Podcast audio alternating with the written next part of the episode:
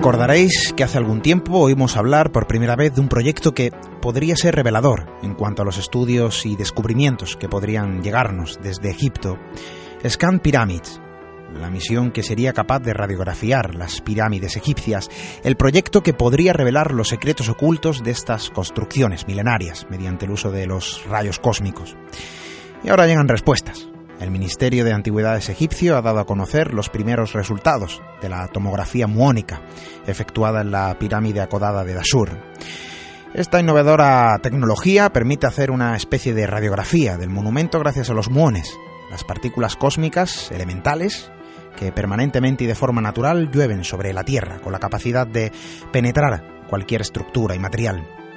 Un escaneo tridimensional gracias al uso de algo invisible que nos llega desde la infinidad del cosmos.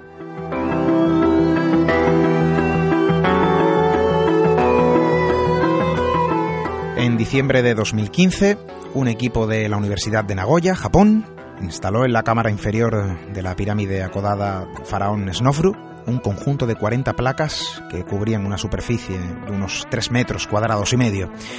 Cada placa contenía dos elementos sensitivos a los muones, al mes siguiente, las placas fueron retiradas tras haber permanecido expuestas durante 40 días y después de haber sido preparadas para el viaje en un laboratorio instalado en el Gran Museo Egipcio, fueron remitidas a la Universidad japonesa para su análisis.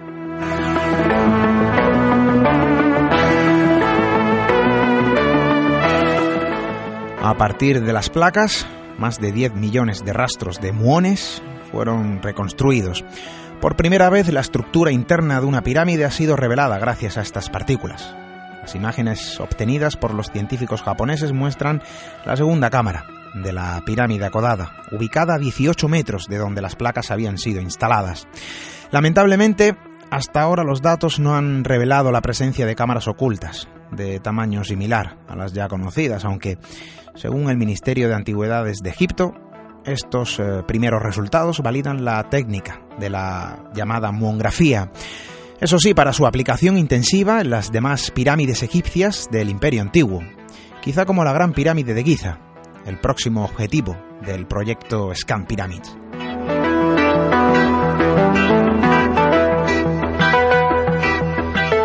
Y es que parece Japón en este caso parece que Japón, se ha propuesto ser protagonista en estos últimos días en cuanto a descubrimientos del antiguo Egipto, o en este caso del antiguo mundo. Porque ahora un equipo de arqueólogos japoneses ha descubierto un nuevo geoglifo eh, de unos 30 metros de longitud y de alrededor de 2.000 años de antigüedad, a 15 kilómetros de las líneas de Nazca. El geoglifo ha sido hallado a unos 450 kilómetros al sur de Lima, concretamente en el sector oeste de las Pampas de Nazca.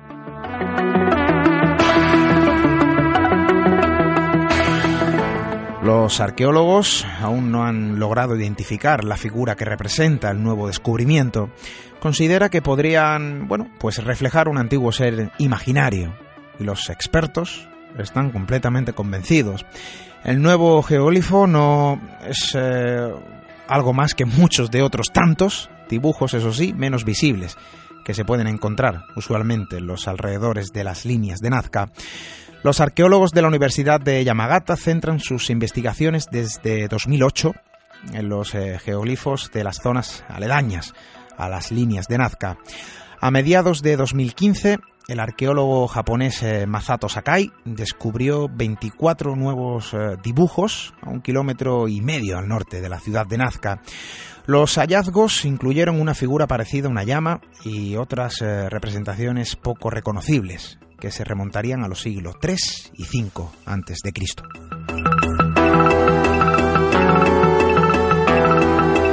Las líneas de Nazca, descubiertas en 1927, un misterio de nuestro mundo, de nuestro antiguo mundo, que refleja en sus eh, dibujos las figuras de animales, de seres eh, zoomorfos, de plantas y figuras geométricas realizadas entre el año 100 eh, antes de Cristo y el 600 de nuestra era. Figuras que por su tamaño solo pueden verse desde el aire. Figura que, bueno, que siguen apareciendo en nuestros días, quizá con la sombra atávica de un misterio tan enigmático como a los que nos acercamos esta noche. Les habla Esteban Palomo. Bienvenidos a Misterio en Red.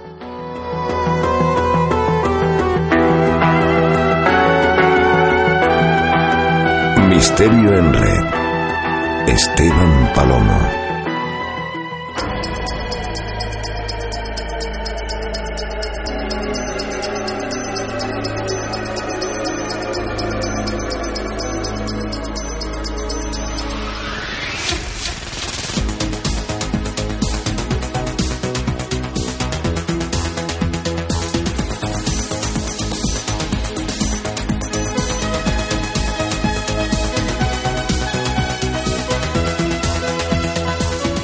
Nosotros realizamos nuestro particular escaneo a los asuntos que nos esperan esta noche.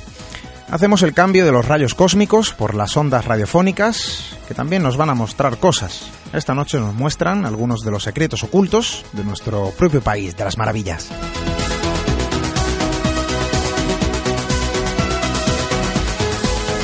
Menudo lugar al que viajaremos esta noche. Pero vamos a conocer más cosas. Vamos a hablar de ovnis y de sus tripulantes, pero también vamos a desplazarnos a una región alejada de nuestras fronteras para desenterrar, bueno, lo que allí se oculta. Damos comienzo al programa número 35 de la segunda temporada, sábado 7 de mayo. Muy buenas noches.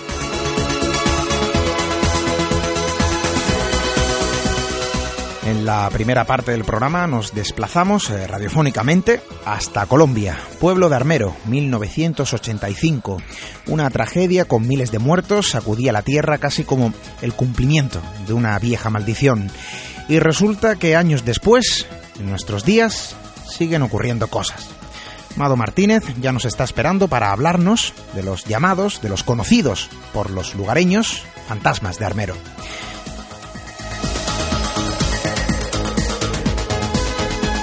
Después eh, reabriremos las páginas de un viejo caso que sigue permaneciendo sin resolver.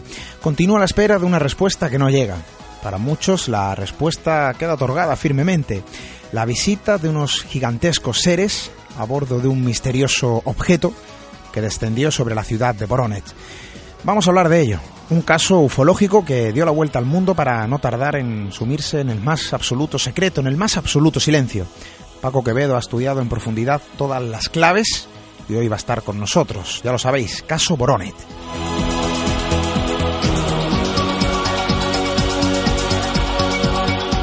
¿Y ahora qué viene? Bueno, pues eh, ya lo sabéis, vías de contacto con el programa, nuestro correo electrónico radio arroba misteriored.com, redes sociales, arroba misteriored en Twitter y misteriored para Facebook, YouTube y Google. También, ¿qué os voy a decir? Nuestra web, www.misteriored.com.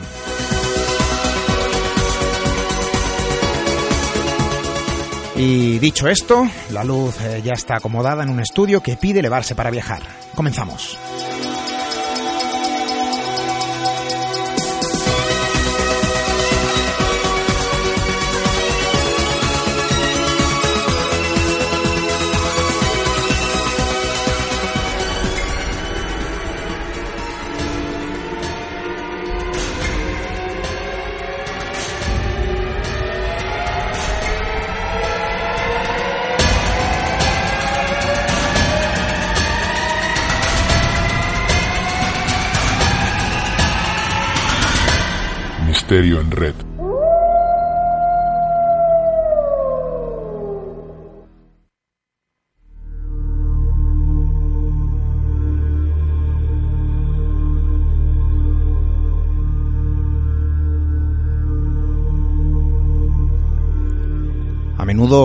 Los lugares con historia suelen trazar una línea divisoria que rodea el perímetro de un lugar diferente por lo acontecido sobre su tierra el recuerdo imperecedero parece impregnarse en un territorio enmarcado entre la memoria de su realidad y el espejismo que parece reflejar tras el paso de los años. Y puede que esto se magnifique en los lugares donde aconteció la tragedia, el dolor y el sufrimiento, donde el lamento sigue resonando de forma eterna, donde sigue estando presente la marca de la sangre y de las lágrimas derramadas, donde el recuerdo imborrable de la fatalidad sigue hablando de las vidas perdidas, en un lugar maldito.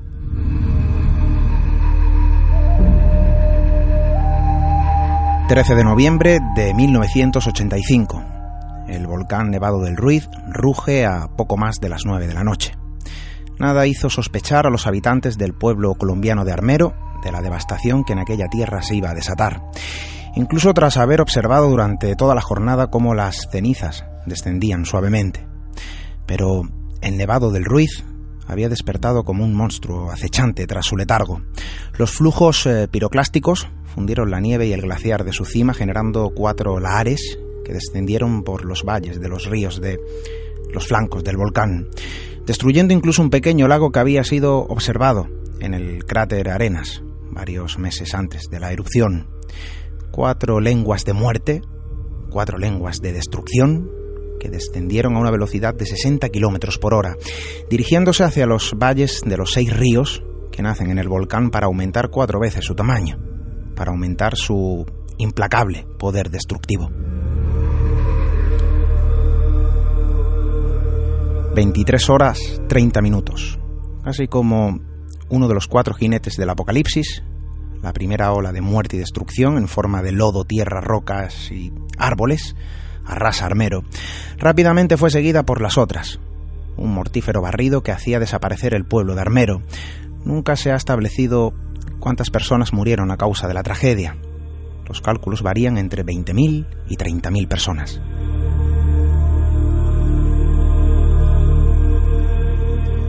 Ahora Armero se sitúa como un camposanto. Allí aún reposan los restos de miles de personas a los que la muerte sorprendió aquel fatídico 13 de noviembre de 1985. Quizá también como un lugar maldito, con una historia no tan extendida que habla de un pueblo condenado, un lugar del que muchos hablan, quizá muestra de la realidad que alberga, porque hay quienes han tenido un encuentro directo con los llamados, se podría decir así, fantasmas de Armero. Mado Martínez, buenas noches. Buenas noches. La tragedia de Armero, Pocos eh, lugares albergan una historia como la de este pueblo. Y que como los capítulos de un siniestro libro, yo lo veo así, podría dividirse en tres episodios. Una historia anterior a la catástrofe, el trágico episodio que dio la vuelta al mundo y las historias que han surgido a lo largo de los años que hablan de la extraña atmósfera que cubre hasta nuestros días aquella región. Lo he dicho anteriormente, es casi como la iconografía perfecta de un lugar maldito. Pues la verdad es que sí, porque bueno, a, pocos de nuestra generación eh, se nos olvida pues esa imagen de la pequeña niña Omaira en ese programa de informe semanal y en los telediarios, haciendo esa crónica minuto a minuto de la agonía de esa niña que había quedado atrapada en los lodos a causa de esa explosión del, del volcán del Nevado del Ruiz en Armero, en Colombia. Y ella fue el símbolo de todas esas miles de almas que perecieron durante aquella noche en, en Armero, ¿no? El mundo es así, la naturaleza es así, eh, no perdona, pero la cuestión es que la tragedia de Armero fue una crónica de una muerte anunciada, ¿no? Como, como, como Gabriel García Márquez, otro gran colombiano, tituló una de sus novelas, ¿no? ¿Y por qué? Pues porque mm, resulta que las autoridades eh, y, ciertas eh, entidades geológicas habían advertido en repetidas ocasiones del peligro que esa población corría estando en ese lugar. Y bueno, parece ser que el gobierno colombiano, y por la desidia también a veces de, del ser humano, que a veces es así, pues hizo caso omiso a esas advertencias y finalmente pues tuvo lugar una, una tragedia que se llevó consigo a muchas almas que probablemente podría haberse evitado esa, esa tragedia. Una tragedia, como bien dices, anunciada, una tragedia de la que ya había un preaviso de alguna forma, pero también una tragedia quizá predecida por una vieja maldición lanzada hace, bueno, años antes, ¿no? De, de, aquel año, de 1985. Y me refiero al 1948. Allí había un sacerdote que, bueno, maldijo aquel pueblo, que ya tiene una historia. Es, digamos, el primer capítulo de, la fatídica historia de Armero. Sí, nadie se acordó de este sacerdote eh, hasta que pasó lo de Armero, claro está. Pero la cuestión es que muchos años antes de que pasara, de que pasara aquello, de que el volcán Nevado del Ruiz rugiera o se despertara con, con, el pie derecho aquel día y con ganas de, de llevarse por delante a esa población, eh, tuvo lugar en Armero un episodio eh, muy conocido y que mm, se produjo a raíz del Bogotazo en 1948, que fue uno de los, bueno, de los sucesos de alzamiento poblacional y de violencia, fue una época conocida también como la violencia en Colombia, que se extendió desde Bogotá rápidamente a otras ciudades del país. Y bueno, eh, la gente pues eh, se exasperaba y las rencillas políticas daban lugares a enfrentamientos muy violentos.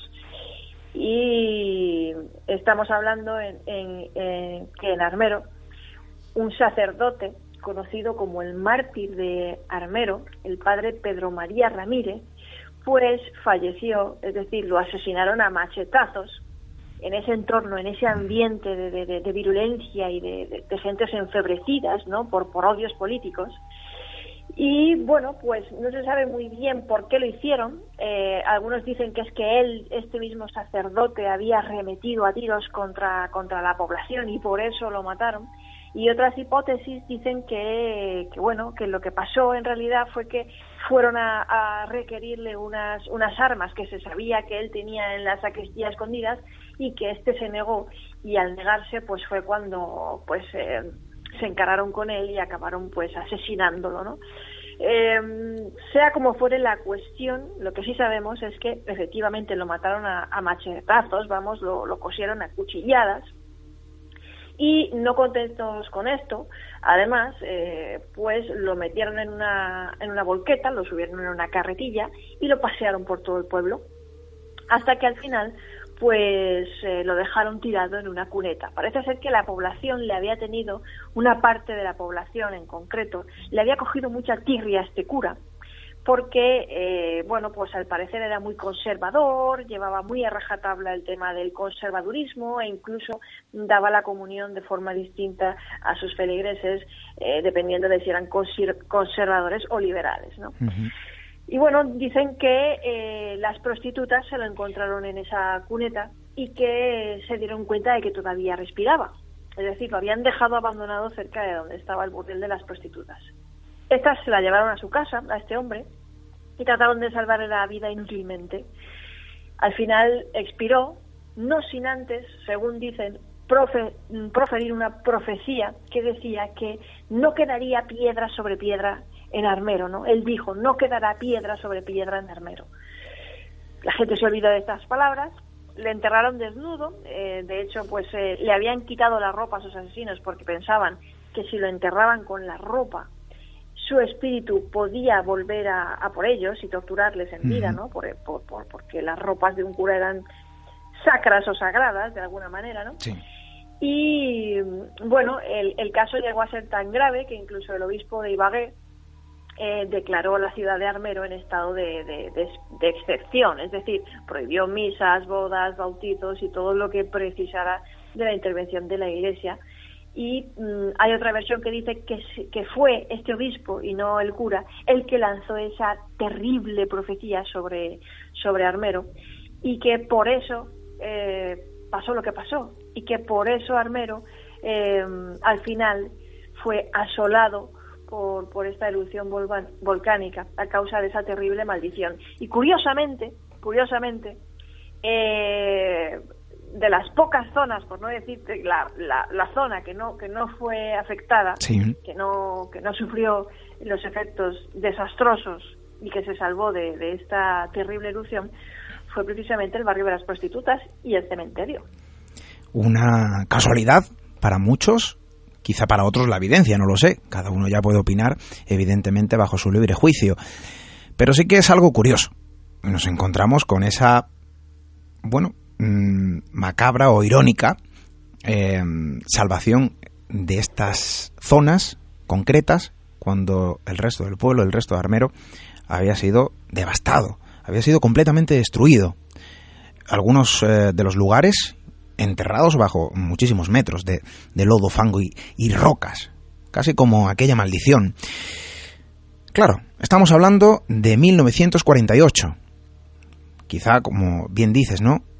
Quizá por esa fecha también eh, nadie se acordaba de este sacerdote. Pero llega el año 1965, 13 de noviembre, y sucede la tragedia. Como bien dices, hay recuerdos imborrables en la memoria prácticamente universal de nuestro mundo. Em, como bien dices, ¿no? La pequeña Mayra que dio la vuelta al mundo. Casi su agonía y su muerte fue visualizada mm, como, no sé, un gran hermano, tanto satírico en ese sentido, porque todos tuvieron acceso a la visualización de lo que aquellas cámaras, sin que nadie pudiese hacer nada eh, por la vida de la pequeña, estaban captando. Pero claro, llegamos a nuestro tiempo. Y a lo largo de estos años, el propio pueblo ha seguido su propia evolución. Pero hay cosas que parecen que pasan en aquel lugar. Hay historias que emanan de aquellas tierras. Y a día de hoy es un lugar respetado, pero también temido. Porque, bueno, hay quien dice que los fantasmas de Armero siguen vagando por sus calles, algunas de las que se pueden mantener en pie, y hay eh, verdaderos testimonios que a uno desde luego lo hacen, lo hacen pensar. Pues sí, porque Armero, date cuenta que es un lugar donde se invierten las leyes naturales de nuestra sociedad. Es decir, allí, a causa de esa explosión, a causa de esos ríos de la muerte, de esos jugos piroplásticos de los que estamos hablando, pues todo cambió, todo se volvió del revés. Los muertos salieron de sus tumbas y los vivos quedaron sepultados bajo tierra. Es decir, lo que pasó en el cementerio de Armero es que todos los que habían allí enterrados salieron a la luz. De hecho, tú paseas por Armero y paseas por el cementerio y lo que ves son calaveras, cráneos, huesos a plena luz del día, al aire, a la vista.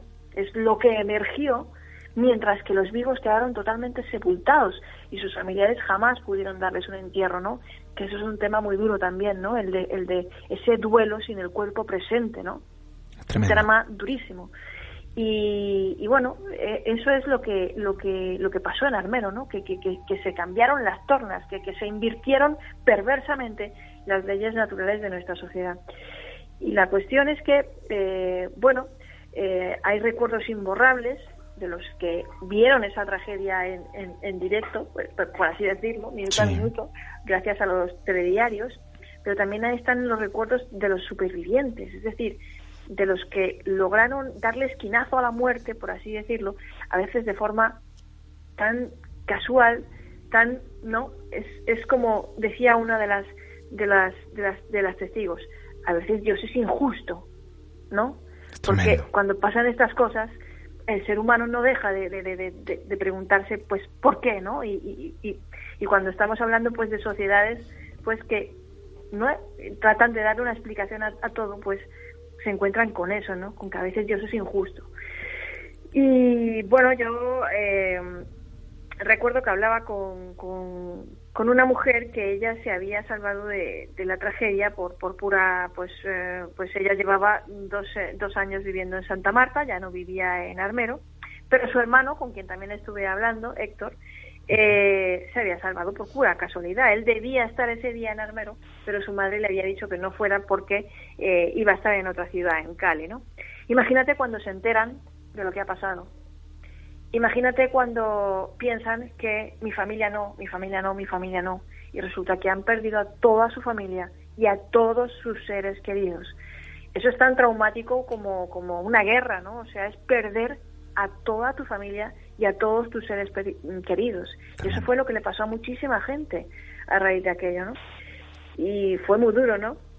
Recuerdo que, que, bueno que además una de las historias sobrenaturales que me estaban contando no que me que me, me contó uno de, de, los testimonios también tenía que ver eh, con, con, con, una con una de esas instantáneas que se te quedan en la mente y, son tan duras no decían que había un hombre que estaba intentando rescatar a su a su familia había conseguido eh, coger a uno de sus hijos y subirlo a un árbol para salvarlo. Y cuando volvió a recoger a su mujer y al otro niño suyo, eh, les alargó la mano para que se cogieran, logró cogerles la mano, pero antes de que pudiera sacarlos y arrancarlos de allí, eh, se derrumbó una pared y los, los sepultó delante de sus ojos, ¿no? Tremendo.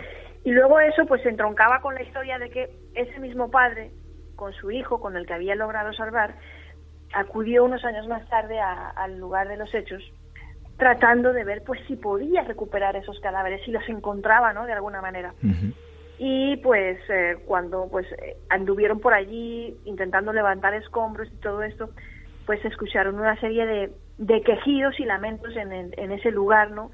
que vienen a unirse a toda la serie de sucesos y fenómenos paranormales que muchísimas personas aseguran que han vivido en este lugar, donde parece ser, según la tradición popular, se ha quedado impregnada eh, alguna suerte de energía que hace que esas almas en pena sigan rondando por allí. Sí, porque hablamos incluso de, no sé si aparecidos, de apariciones, de visiones, ya cada uno que le ponga el término que, que le vea conveniente y justo. El caso es que parece que hay algo. Incluso, eh, mm, bueno, perfectas figuras, personas, que mm, aparentemente son personas, pero que cuando los testigos se aproximan o en, ciertas historias se alejan y giran su, su mirada para volverlos a mirar, porque quizá algo choca ¿no? en aquel ambiente. No es normal quizá encontrarse gente por allí y desaparecen por completo. Es algo que ocurre, la eh, visualización de aparentemente personas normales y que de repente se esfuman. Incluso, si no recuerdo mal, estamos hablando incluso de la materialización de vehículos, de autobuses o eh, coches que aparecen y desaparecen. Algo que quizá no tiene alma, algo que quizá no tiene espíritu, pero parece haberse quedado impregnado, ¿no? Como bien comentas. Seres, espectros, eh, vehículos. Como una de las historias más conocidas de allí es la de un gran vehículo, un gran coche, un autocar, un auto eh, con unas luces encendidas muy potentes que cruza que cruza el pueblo, o, un toro negro que, que recorre las calles. Pero mira, eh, Carlos Enciso Bolaños, un, compañero periodista eh, de allí de Colombia, me dijo que, que cuando él era joven hicieron una excursión a Armero, ¿no? Porque hoy en día, pues Armero, pues es un sitio que, que, se puede visitar, que allí está el mencionado Parque de la Vida, etcétera, etcétera, ¿no? Eh, era la época en la que los militares acababan de limpiar la zona, por así decirlo, y solo tenían acceso, pues eso, eh, determinados grupos de excursiones de colegios, etcétera, etcétera, que habían ido allí a hacer un, trabajo de memoria histórica, ¿no? Este chico dice que, que cuando él eh, se, eh, estuvo allí, pues iba caminando con unos amigos, iban buscando por dónde se iba al cementerio, ¿no? Y entonces, en mitad de una de las amplísimas calles, bueno, si la gente ha leído el reportaje de Año Cero, verá alguna de las fotos de, esas avenidas inmensas y desérticas, se encontraron a un hombre barriendo con una escoba allí en mitad de la nada. O sea, que vas a barrer en un, en un sitio donde... algo extraño. Viven, claro, es que es algo extraño, ¿no? O sea, donde no hay nadie y, que vas a barrer, o sea, un, un, rastro de, tierra, ¿no? Es que eso es imbarrible, ¿no? Y bueno, eh, se quedaron un poco asombrados, notaron cierto estremecimiento ya de por sí, pero la juventud es osada y trataron de envalentonarse los unos a los otros, como incluso gastarse broma y quitarle importancia al asunto y bueno, casi llegar a pensar que si uno que si uno habla o, logra establecer conversación con alguien parece que ya es menos fantasma, ¿no? Y se dirigieron a él. Le preguntaron, eh, pues, ¿usted sabe dónde está el cementerio? Oiga, ¿no? Se dirigieron a él, le gritaron, pero el hombre, pues, no parecía volverse, parecía ajeno a, las preguntas que, le estaban haciendo, ¿no? Que era simplemente que le indicasen por dónde iba el cementerio. La cuestión es que, bueno, eh, conforme se fueron acercando, al final consiguieron verle la cara a este hombre. Por lo visto tenía graves señales de quemaduras. Y ni siquiera les habló, les hizo como una especie de, gesto, de, refunfuñido, y, pareció como, como indicarles algo, pero no, no llegó a hablar, ¿no? Entonces ellos siguieron esa dirección que este hombre parecía haberles indicado, y se volvieron, es decir, echaron la vista atrás al instante, es decir, de esto que, bueno, eh, pasas a una persona y echas la vista atrás. Y había desaparecido. La cuestión es que en ese lugar es que es imposible, como él me decía, que uno desaparezca tan rápido ni aunque se fue, ni aunque se hubiera ido corriendo, porque son avenidas de campo abierto y no hay ningún sitio donde esconderse, ¿no? Se quedaron bastante, bastante, bastante asustados. Se encontraron, sí, se encontraron luego con otro periodista que trabajaba para, para el país que bueno le contaron lo que lo que les había pasado y este periodista les dijo que aquello era de lo más normal pasaba mucho y, bueno que eran almas errantes que se habían quedado ahí atrapadas. Es también lo que le dijo su abuela a Carlos no esta es la explicación que, ellos le, le dieron.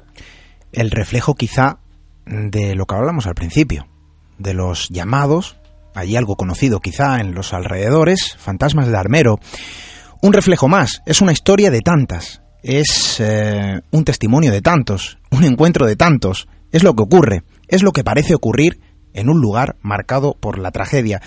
Recuerdo el libro de mi buen amigo Javier Pérez Campos, Los ecos de la tragedia, en este caso, em, bueno, lo enfocaba en el camping de los alfaques, pero al pelo a esta historia. Va como un anillo al dedo. Mado Martínez, muchísimas gracias. Un placer. Un fuerte abrazo.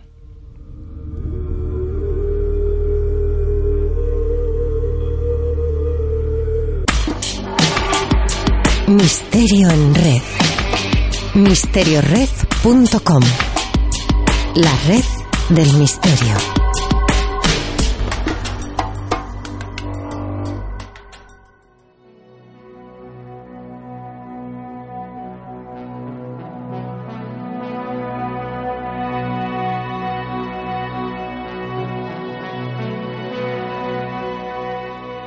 Y ahora nos desplazamos hacia un lugar, hacia una fecha anotada en los cuadernos de muchísimos investigadores, una fecha remarcada en la meroteca de incontables medios de comunicación que se hicieron eco de un acontecimiento imposible.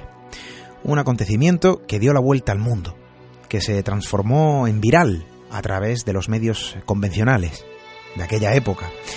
Era un acontecimiento que daba lugar a titulares de verdadero impacto la prensa se veía obligada a reflejar en la pantalla quizá algo incómodo para algunos, algo que hablaba del descenso de un extraño objeto volador, algo que hablaba de sus gigantescos tripulantes, del estupor que unos extraños visitantes habían generado en la Unión Soviética por aquel entonces.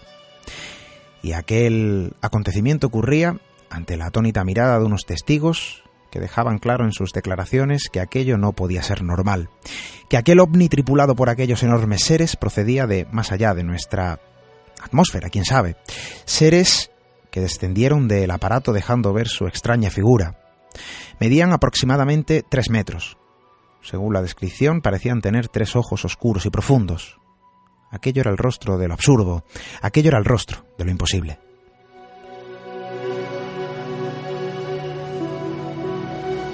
27 de septiembre de 1989, ciudad soviética de Voronezh. Un extraño objeto surge de los cielos y desciende para dejarse ver ante los numerosos testigos. Aquel extraordinario objeto toma tierra para mantener un encuentro que daría la vuelta al mundo. Sus tripulantes descienden. Las personas allí presentes no dan crédito a lo que están observando. Una figura humanoide de gran envergadura o estatura con una especie de ojo central. Su cabeza era pequeña, se mantenía fija inmóvil, con un rostro no humano, que en lugar de nariz albergaba dos orificios, a modo de dos posibles ojos. Un ser que pronto estaría acompañado por otros dos tripulantes y lo que describieron como un robot. Según los testigos, el aparato del que descendieron tenía forma de melón alargado. Medía 15 metros de largo, 4 metros de ancho y unos 7 metros de altura y si bien se dejó ver en la ciudad de Voronezh, aquel objeto y sus tripulantes dieron la vuelta al mundo en forma de noticia. Escepticismo en el Ministerio del Interior soviético sobre el posible aterrizaje de extraterrestres en la ciudad de Voronezh, 500 kilómetros al sur de Moscú. El extraño suceso, ratificado por la milicia y científicos locales, tiene conmocionados, sin embargo, a los habitantes de la ciudad. Testigos presenciales señalaron que seres extraterrestres de 3 o 4 metros de estatura habían descendido de la nave, un enorme disco luminoso.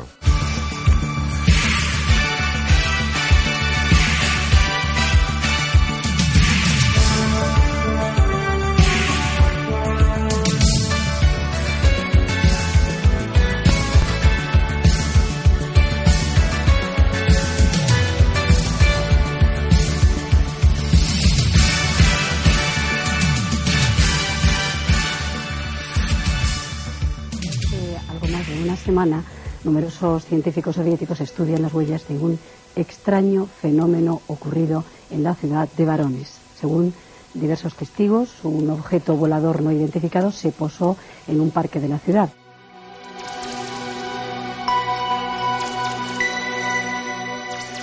Así lo reportaba la televisión española de aquel entonces. Un joven periodista, Luis Mariñas, daba la noticia en el telediario del mediodía en televisión española, pocos días después del suceso. Como habéis podido comprobar, aquel encuentro fue revelado también por Carmen García Vela, en el mítico informe semanal. La prensa española, así como los medios internacionales, se hacían eco de un acontecimiento que sigue sin ser desmentido. Paco Quevedo, buenas noches. Hola, muy buenas noches. Nos encontramos ante un episodio ufológico, un caso ufológico, creo que mmm, no sé si de los más importantes acontecidos en el viejo continente, porque, eh, bueno, hubo testigos y eh, que al parecer eran, niños y tan rápido y tan fugaz se convirtió en una especie de noticia virus como la que podemos ver en la actualidad, tan rápido el silencio volvió a cubrir este episodio del que nunca jamás se volvió a hablar y del que jamás ha quedado desmentido.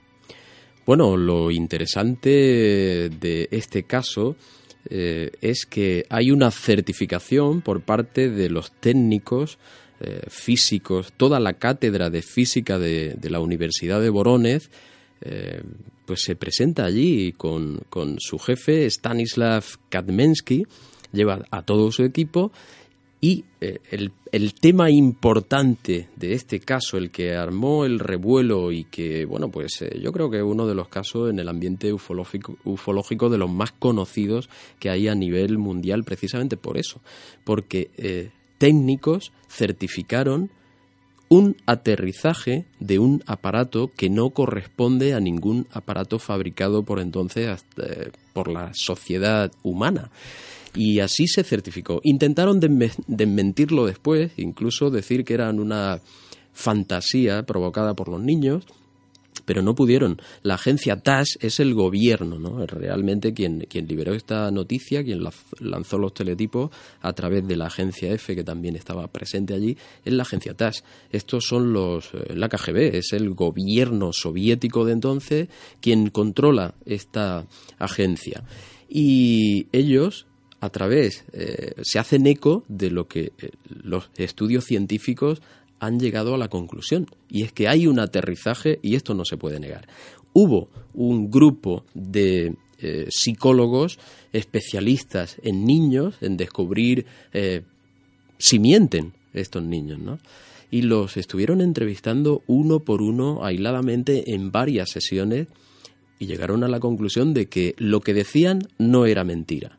Para colmo, eh, quien ha investigado, los técnicos que investigaron, uno de ellos, un piloto muy experimentado, eh, fue el que eh, detalló todas las, eh, las señales que había allí, que además pudieron ser grabadas incluso por nuestros equipos de televisión, digo nuestros porque eran de España, Claro. trasladado hasta allí por informe semanal. Yo lo vi en directo en televisión aquel día. Y allí estaban, a pesar de que había llovido, de que había habido muchísima gente, todavía se conservaban allí las huellas originales. Orificios, una eh, especie como si hundimos un plato de unos, 20 de unos 15 centímetros de, de diámetro, 5 centímetros en el suelo. Este investigador eh, llegó a la conclusión, hizo unas, unos cálculos y aquello debía, debía medir unos 15 metros, como tú dices, un melón alargado, achatado hacia los extremos, de 7 metros de alto, de ancho, unos 4 metros de grosor y aproximadamente 15 metros, que debía pesar aproximadamente 11 toneladas. Esto es lo que la conclusión a la que llegaron los estudios técnicos. A nivel técnico, pero eso eh, era compatible con la descripción que aquellos testigos, jóvenes testigos en este caso, eh, habían descrito. ¿Era compatible, era viable esa descripción Sí, sí, con los datos técnicos que se Sí, habían realizado? además, los niños hicieron dibujos y en los dibujos eh, ponían cuatro patas. Allí había cuatro huellas claramente identificables, como hemos descrito, que incluso se midió el- el, eh, lo que se hundieron en ese terreno para calcular el posible peso del, del, aparato. Pero hay un previo al aterrizaje. El previo es que hay siete testigos adultos. Eh, hay un programa, debo decirlo, en cuarto milenio. Eh, Pablo Villarrubia, un gran investigador, hizo un trabajo fantástico eh, yendo a esta zona. Iba acompañado, si me dejas, te, te lo busco, iba acompañado por Juan Antonio Sanz, y bueno, pues realizaron un trabajo extraordinario para Cuarto Milenio donde animo al personal a que lo busque, puesto que está colgado en Internet y es muy, muy descriptivo, lleno de detalles y de entrevistas a los testigos directos del caso. Ellos refieren que previo al aterrizaje hubo siete testigos siete adultos, dos policías, eh, varios, eh, creo que son, perdón, un policía, dos funcionarios eh, y otras cuatro personas que vieron las evoluciones de una luz que parecía bajar, convertirse en una esfera naranja de unos 25 metros de diámetro, naranja rojizo oscuro cuando se acercaba al suelo, se elevaba un poquito más, llegaron a ver la estructura de, describen un aparato muy similar o prácticamente igual al que describen los niños y esto fue previo. Da la sensación eh, como que este aparato tiene algún tipo, es mi conclusión, ¿eh? pero eh, yo lo vería desde el punto de vista de alguien que tripula un aparato, ¿por qué se va a aterrizar a un parque lleno de niños o a, a la cercanía de una población para bajarse, inspeccionar durante unos minutos el exterior del, del aparato y en cinco minutos volver a irse. A mí me sugiere esto una emergencia. Y las descripciones de los testigos da la sensación de que algo ocurría en ese aparato y tuvieron que aterrizar allí, donde les pilló. Eh, se bajan al suelo, se elevan un poquito, buscan el bosque y en un claro del bosque es un parque cerrado donde hay columpios, donde hay niños y en el exterior hay una serie de arboledas eh, y posteriormente es eh, un bosque, una zona boscosa con muchísima vegetación. Bien, buscan un claro y los niños se acercan cuando ven esta luz. Una reacción completamente normal también, por otro lado, lógico. Normal. Eh, eh, no le queda más remedio que tomar tierra, toman tierra, se acercan los niños y cuando ven aquello eh, que abre una compuerta y aparece algo parecido, una, una figura antropomorfa, pero sin cuello, directamente con una especie de escafandra pegada a los hombros, eh, de una estatura de unos 3 metros. Se ha dicho, ellos decían sobre, los que investigaron más de cerca el caso, sobre 2,50, 2 metros 50, pero una altura de todas maneras gigantesca, muy considerable. Eh, se baja este primer eh, ser antropomorfo con una especie de barra metálica o de color mm, plateado en la mano y lleva tres ojos. Los niños identifican tres luces en su cabeza o en su escafandra, una de ellas, un poco más arriba, que gira como un radar, es lo que describen. Y empieza a inspeccionar, a intentar eh, inspeccionar la zona. Los niños, el más cercano, que dice que estaba a unos cinco metros, quiere chillar y salir corriendo. En ese momento el ser eh, lo apunta, lo mira y este niño dice que queda paralizado que se queda allí. No puede moverse y se queda mirando, sin poder, eh, aunque quería, no podía ir. Como si aquella extraña figura hubiera ejercido un extraño, no sé, poder sobre ese niño que lo deja completamente paralizado. Podemos pensar que hoy tenemos esa tecnología aquí mediante las pistolas Taser. A lo mejor ellos no utilizan cables y hacen algo parecido. Viene, eh, este niño relata una cosa curiosísima después que casaré con los detalles eh, y las conclusiones que tengo yo sobre el tema. Bueno, pues este ser eh, dice que a, otro de los niños, Suri, le apunta con esta barra y lo hace desaparecer. Hay, todos los niños describen lo mismo. no lo ven, al chaval lo están mirando y de pronto dejan de verlo. Bien, eh, posteriormente se bajan otros dos seres, estos ya sí son eh, antropomorfos con cabeza, humanos, pero de gran estatura y la cabeza en comparación con el cuerpo pequeña. A mí me sugiere que llevaban algún eh, mono, bueno, describen los niños un mono plateado también, hinchado, como presurizado, como de grandes dimensiones, lo que hace parecer que su cabeza sea muy pequeña en comparación con el cuerpo. Me da la sensación de que son pilotos más altos de lo normal, pero pilotan algo y de hecho ahí están las pruebas y, la certificación por técnicos rusos de que allí hubo un aterrizaje. Bien, eh, acompañando a estas dos eh, posibles personas, eh, viene una especie de ser pequeñito. Ellos dicen que era claramente un robot, un robot por los movimientos y lo describen como casi un cubo, como algo eh, similar a una figura cúbica y con botones, pero también tenía una especie de manos, eh, semejaba un ser cúbico, por decirlo de alguna forma. Un androide. Un androide, que es eh, quizá una referencia visual para que nuestros amigos puedan... efectivamente. Entonces, bueno, pues los niños describen que hay una eh, de, un deambular de estos de estas figuras por allí, uno de los eh, posibles humanos toca botones en este ser androide de forma cúbica y hay una inspección de la zona y una inspección del aparato. Cinco minutos después eh, suben al aparato, el aparato despega lentamente en un principio, después rápidamente desaparece. En ese momento viene un dato curiosísimo. Eh, uno de los niños, que, que, soy muy malo, cada día soy peor para los nombres, será cosa de la edad, pero me lo he atraído, me lo he traído apuntado. Eh, los niños eran Aliosa Nikinov, de 12 años, Nastasia, Julia Sulotova, a la que eh, el equipo de Cuarto Milenio consiguió localizar y hablar con ella. Hoy es abogada y tiene, eh, tiene unos treinta y tantos años. Bueno, pues este, este chico resulta que dice que se siente mal, le duele la cabeza, siente una especie de mareo y se siente mal es decir, como alguien que ha sido afectado por radiación o que ha estado...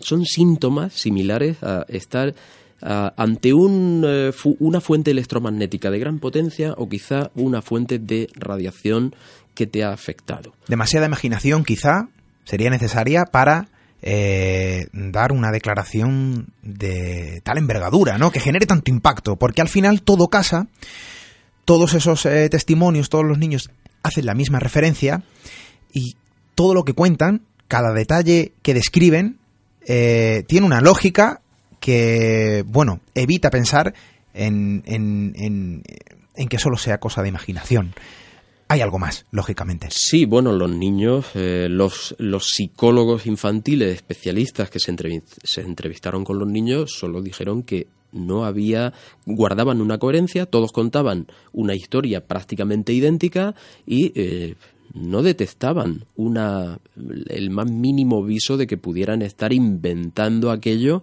pero otra cosa, ¿con qué fin un niño de entre 9 y 12 años puede decir, pueden ponerse de acuerdo 16 niños, que eran los que había allí, pueden ponerse de acuerdo para decir algo así? Y ojo, ¿qué objetivo? ¿Con qué objetivo y cómo consiguen que aquello se convierta en un teletipo eh, prácticamente internacional que se corrió como la pólvora alrededor del mundo. Pero hay algo que llama la atención y quizá es lo que termina de eh, volcar cualquier sospecha, ¿no? Referente a este caso. Es el silencio que envuelve después este episodio.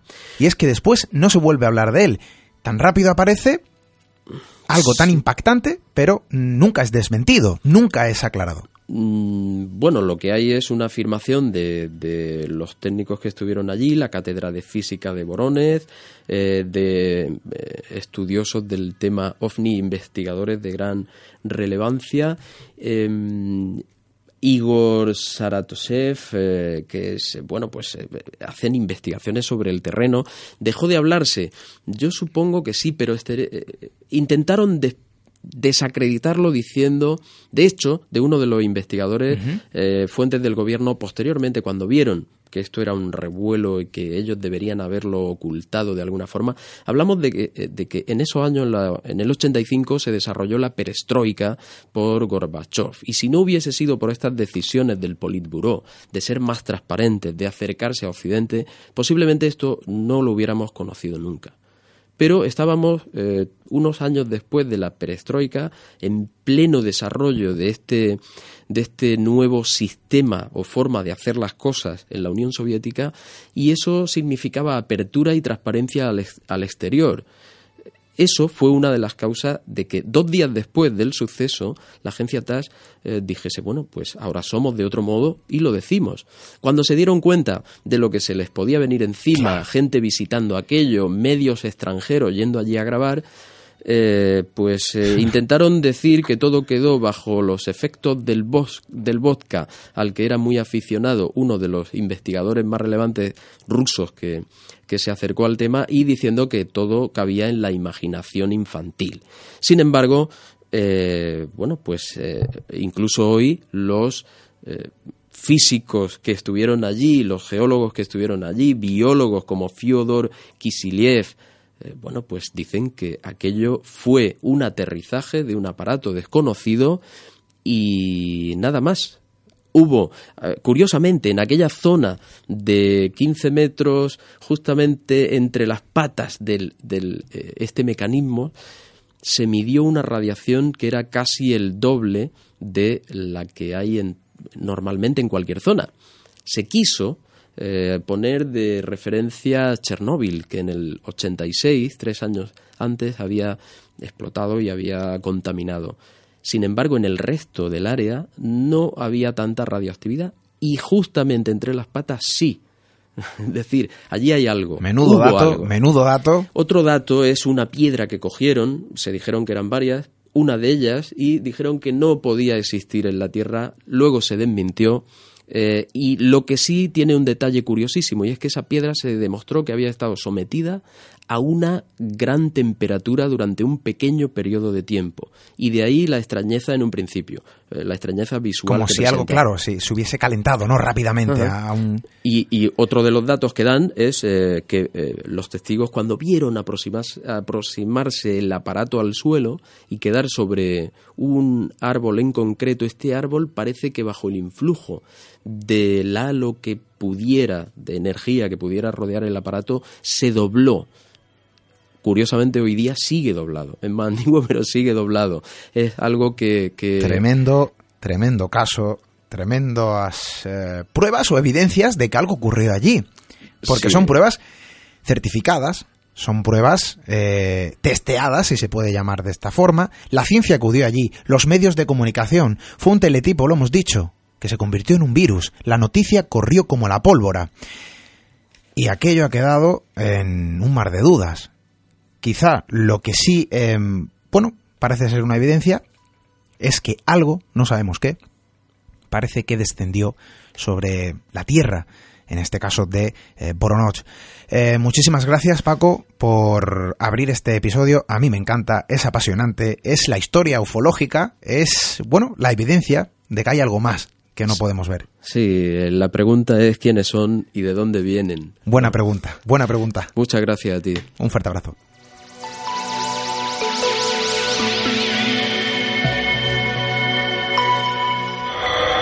Misterio en red. La red del misterio.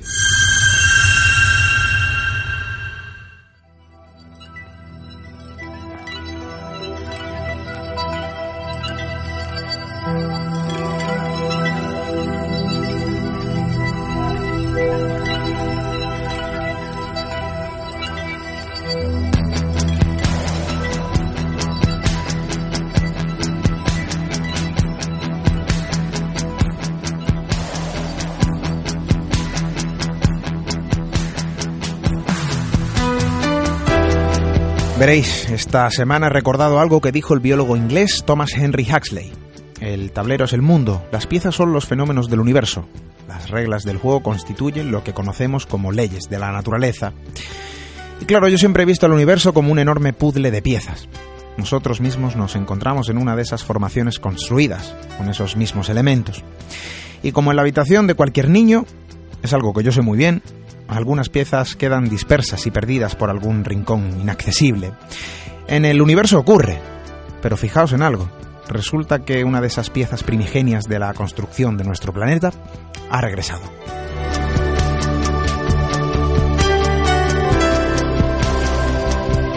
Durante la gestación del sistema solar, algunos cuerpos rocosos colisionaron entre sí dando lugar a los planetas como la Tierra, Otros, en cambio, fueron expulsados al exterior para vagar errantes, sin un destino fijado a través del infinito espacio. Y ahora veréis, uno de estos objetos desterrados está de vuelta, casi como un boomerang cósmico. Lo ha visto el Very Large Telescope del Observatorio Europeo del Sur y el Telescopio Canadá-Francia-Hawái, casi intacto desde entonces. Un fragmento de nuestro mundo que vuelve para saludar a su punto primigenio, la Tierra.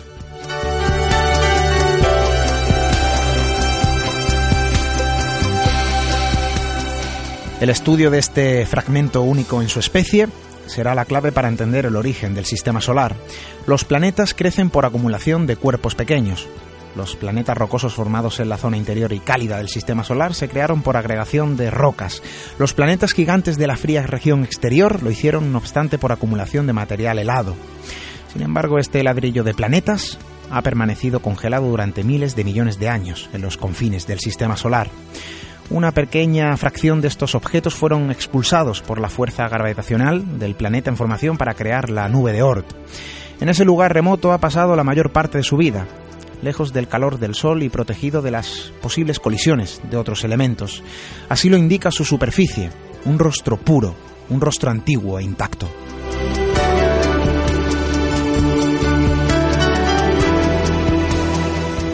Este es el primer asteroide en crudo que se ha podido observar. Se ha conservado en el congelador del universo. Y normalmente cuando estos ladrillos galácticos abandonan la nube de Oort para aproximarse al Sol, el calor evapora el hielo y se forma un cometa con su característica cola. Sin embargo, Pan-STARRS, como ha sido llamado, carece de estas propiedades. Fue la evidencia que indicó a los investigadores que se encontraban ante algo sustancialmente distinto, cuando el telescopio lo observó como un débil cometa, a una distancia que dobla la que separa el Sol de la Tierra. Como resultado, se le ha bautizado como un cometa Manx, quizá aludiendo al nombre dado a la raza de gato sin cola. Del estudio de su órbita sabemos que este objeto procede de la nube de Oort. La luz reflejada en su superficie concluye que su eh, naturaleza es eh, rocosa. Y es una sorpresa, porque los cometas que proceden de allí normalmente están hechos de hielo. Y esto lo convierte en un objeto único, nunca antes tan cerca de nosotros. Se puede decir eh, sin ningún atisbo de duda, al menos así lo piensan los expertos, que se trata de una roca primitiva.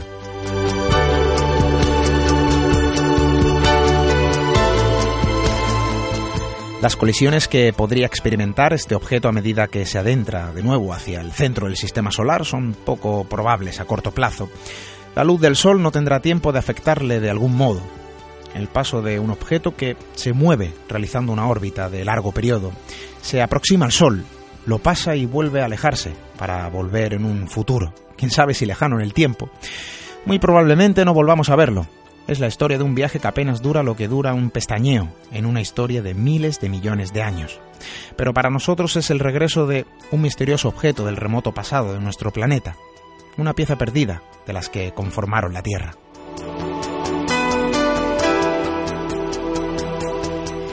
Y casi como esta roca, bueno, pues nuestra órbita volverá a acercarnos a la radio, a este estudio que se convierte en nuestro universo. Eso sí, prometemos no tardar tanto. Hasta dentro de siete días.